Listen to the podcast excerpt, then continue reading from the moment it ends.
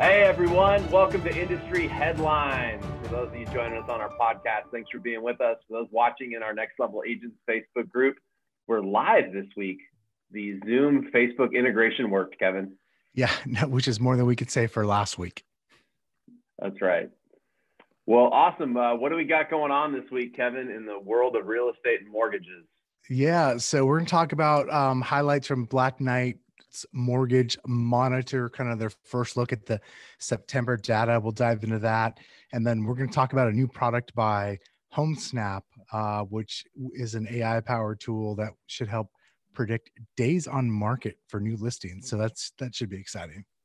Interesting. I think I'm going to add a couple other stories today too, because it's a little weak on uh, on stories in, in real estate. So Definitely. there's some AI that's predicting if the Dodgers win the World Series tonight or tomorrow, that home values in LA County are going to skyrocket and throughout the nation. So I just thought I'd throw that in.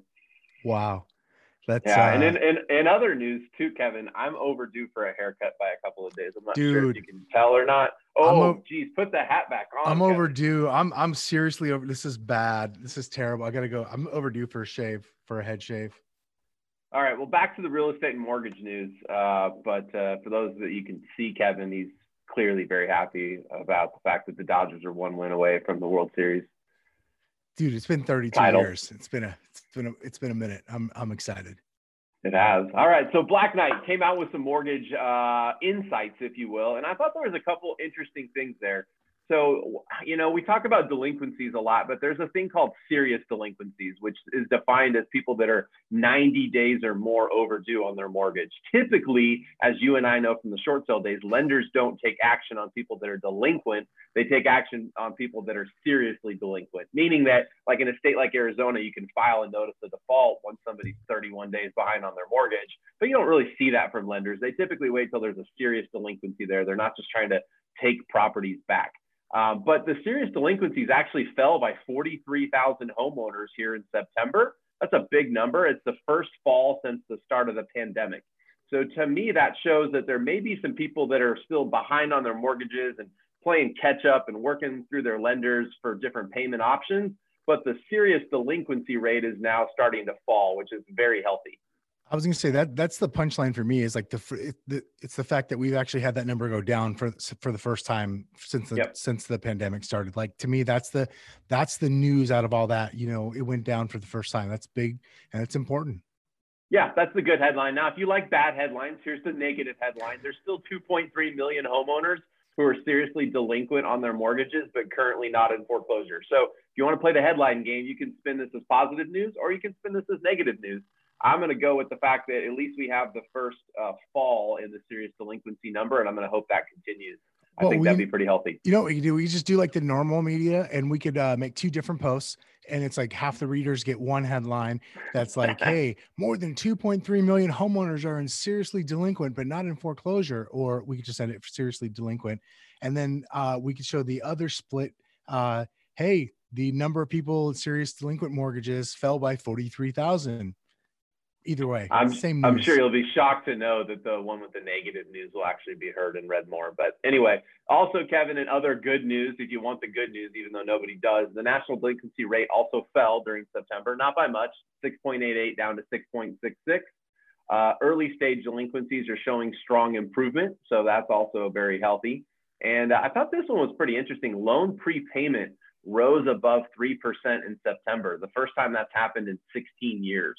So that doesn't have to do with delinquencies. That's loan prepayment. So I, I guess there are people who still have prepayment penalties on some of the loans that they take out, and that rose by three percent in September. Uh, I'm not. I don't know that it's necessarily. I don't think prepayment penalties necessarily that it defines that. We should look into that more. But I, I think it's maybe just more a fact of people paying them off earlier, which is obviously. Oh, okay. Thank you. Obviously, due okay. due to the refinance activity. Like, there's so many people that are still refinance. I mean, like the numbers are they're they're insane. Got it. Okay, so it's not necessarily the penalty piece being in there because you don't see those very often anymore. Yeah, it's, it's still either way. It's still it's an indication, right? It's still something that they count, like how many loans got prepaid, you know, as opposed to being paid on schedule. Got it. All right. Well, if you live in uh, Mississippi, Louisiana, Hawaii, New York, and Texas, uh, we have bad news for you. You can read this headline. You uh, are part of the states with the highest percentage of non-current first mortgages right now. Mississippi is at uh, 11 and a half plus percent. Louisiana over 11, Hawaii over nine, New York just under nine, and Texas uh, just under 9% as well. So those are obviously states where apparently people are struggling to make their payments at a higher level than other parts of the country. Interesting. Hawaii and New York doesn't surprise me at all, just because of the outrageous cost to live there and, um, you know, so much more. I am surprised to see Texas. Tourism. Yeah, you know, um, interesting. I wonder, you know, I wonder how they, what that's like in a year from now, how those, how those five states are compared to say the average of the country or something like that. Yeah. All right. And the last piece of uh, news, I think, well, this is a little bit more on the good news side. Home equities at a record high. We've been talking about that on different yeah. headlines.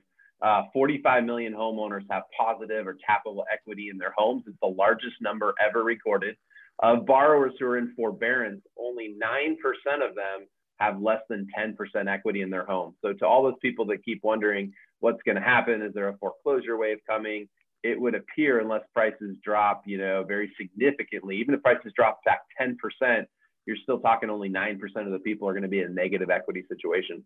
Yeah, to me that that right there is exactly why why they're not is because it's because of that. Like you've only got a few of them with less than 10% equity. That I mean, that's enough to sell, not have to worry about a short sale situation, not have to worry about like it's a reason to make keep making your payments. And if you can't continue to make those payments, then sell and get out and and still walk away with some cash in your pocket. So yeah, that's that's to me that all around when you look at it, that's positive signs for what's to come in the in the near future should things still stay bad, if you will. Yeah. All right. Well, before we get to Game Six of the World Series and haircuts, uh, why don't you tell us a little bit about HomeSnap, would you?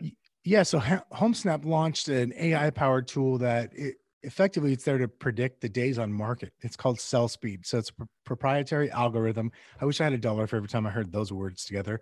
Comprised of hundreds of up-to-the-minute data points, and it's available in beta right now for HomeSnap Pro and HomeSnap Pro Plus users. So HomeSnap, for those of you don't know, is a real estate tech company and home search portal. Uh, they've so they've launched this tool that the company believes can predict how quickly a home will sell at various price points.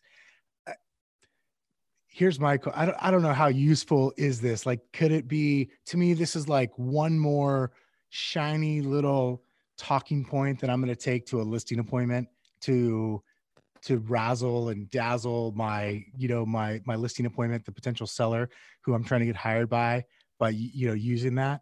But I, I don't i don't know what other good this really does right now until it's proven.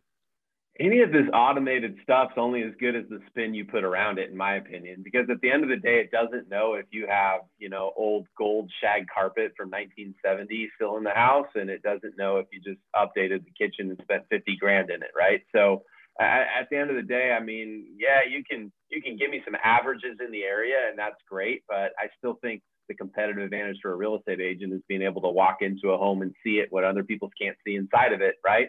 And know the motivation of the seller and know the the reasonability of the seller and how they're going to price the home. And then obviously the agent doing a good job of pricing it, presenting it, making it available.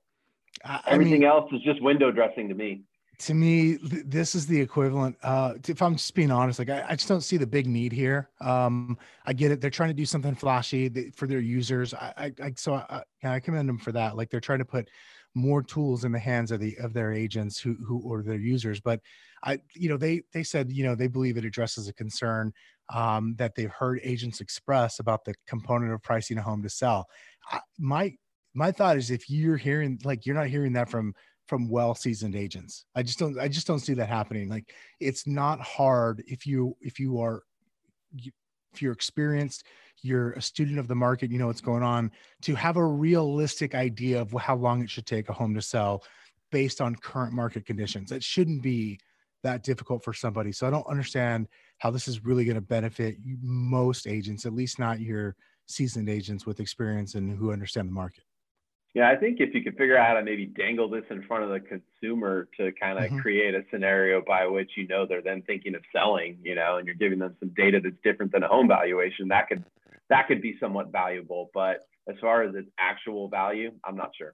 Yeah, here's here's what I'm thinking. Here's the nightmare consider, scenario I'm considering. I'm an agent. Let's say HomeSnap says yeah, it's going to sell in 31 days. That just making it up, right?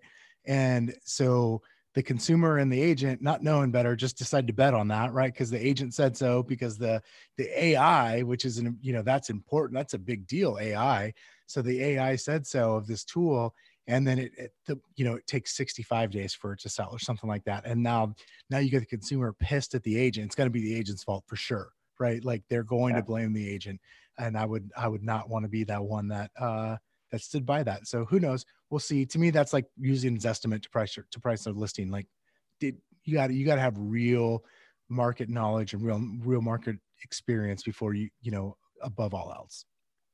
All right, moving on to more important topics. Is Kenley Jansen actually going to pitch the ninth in a close situation? I mean, that's really what I want to know.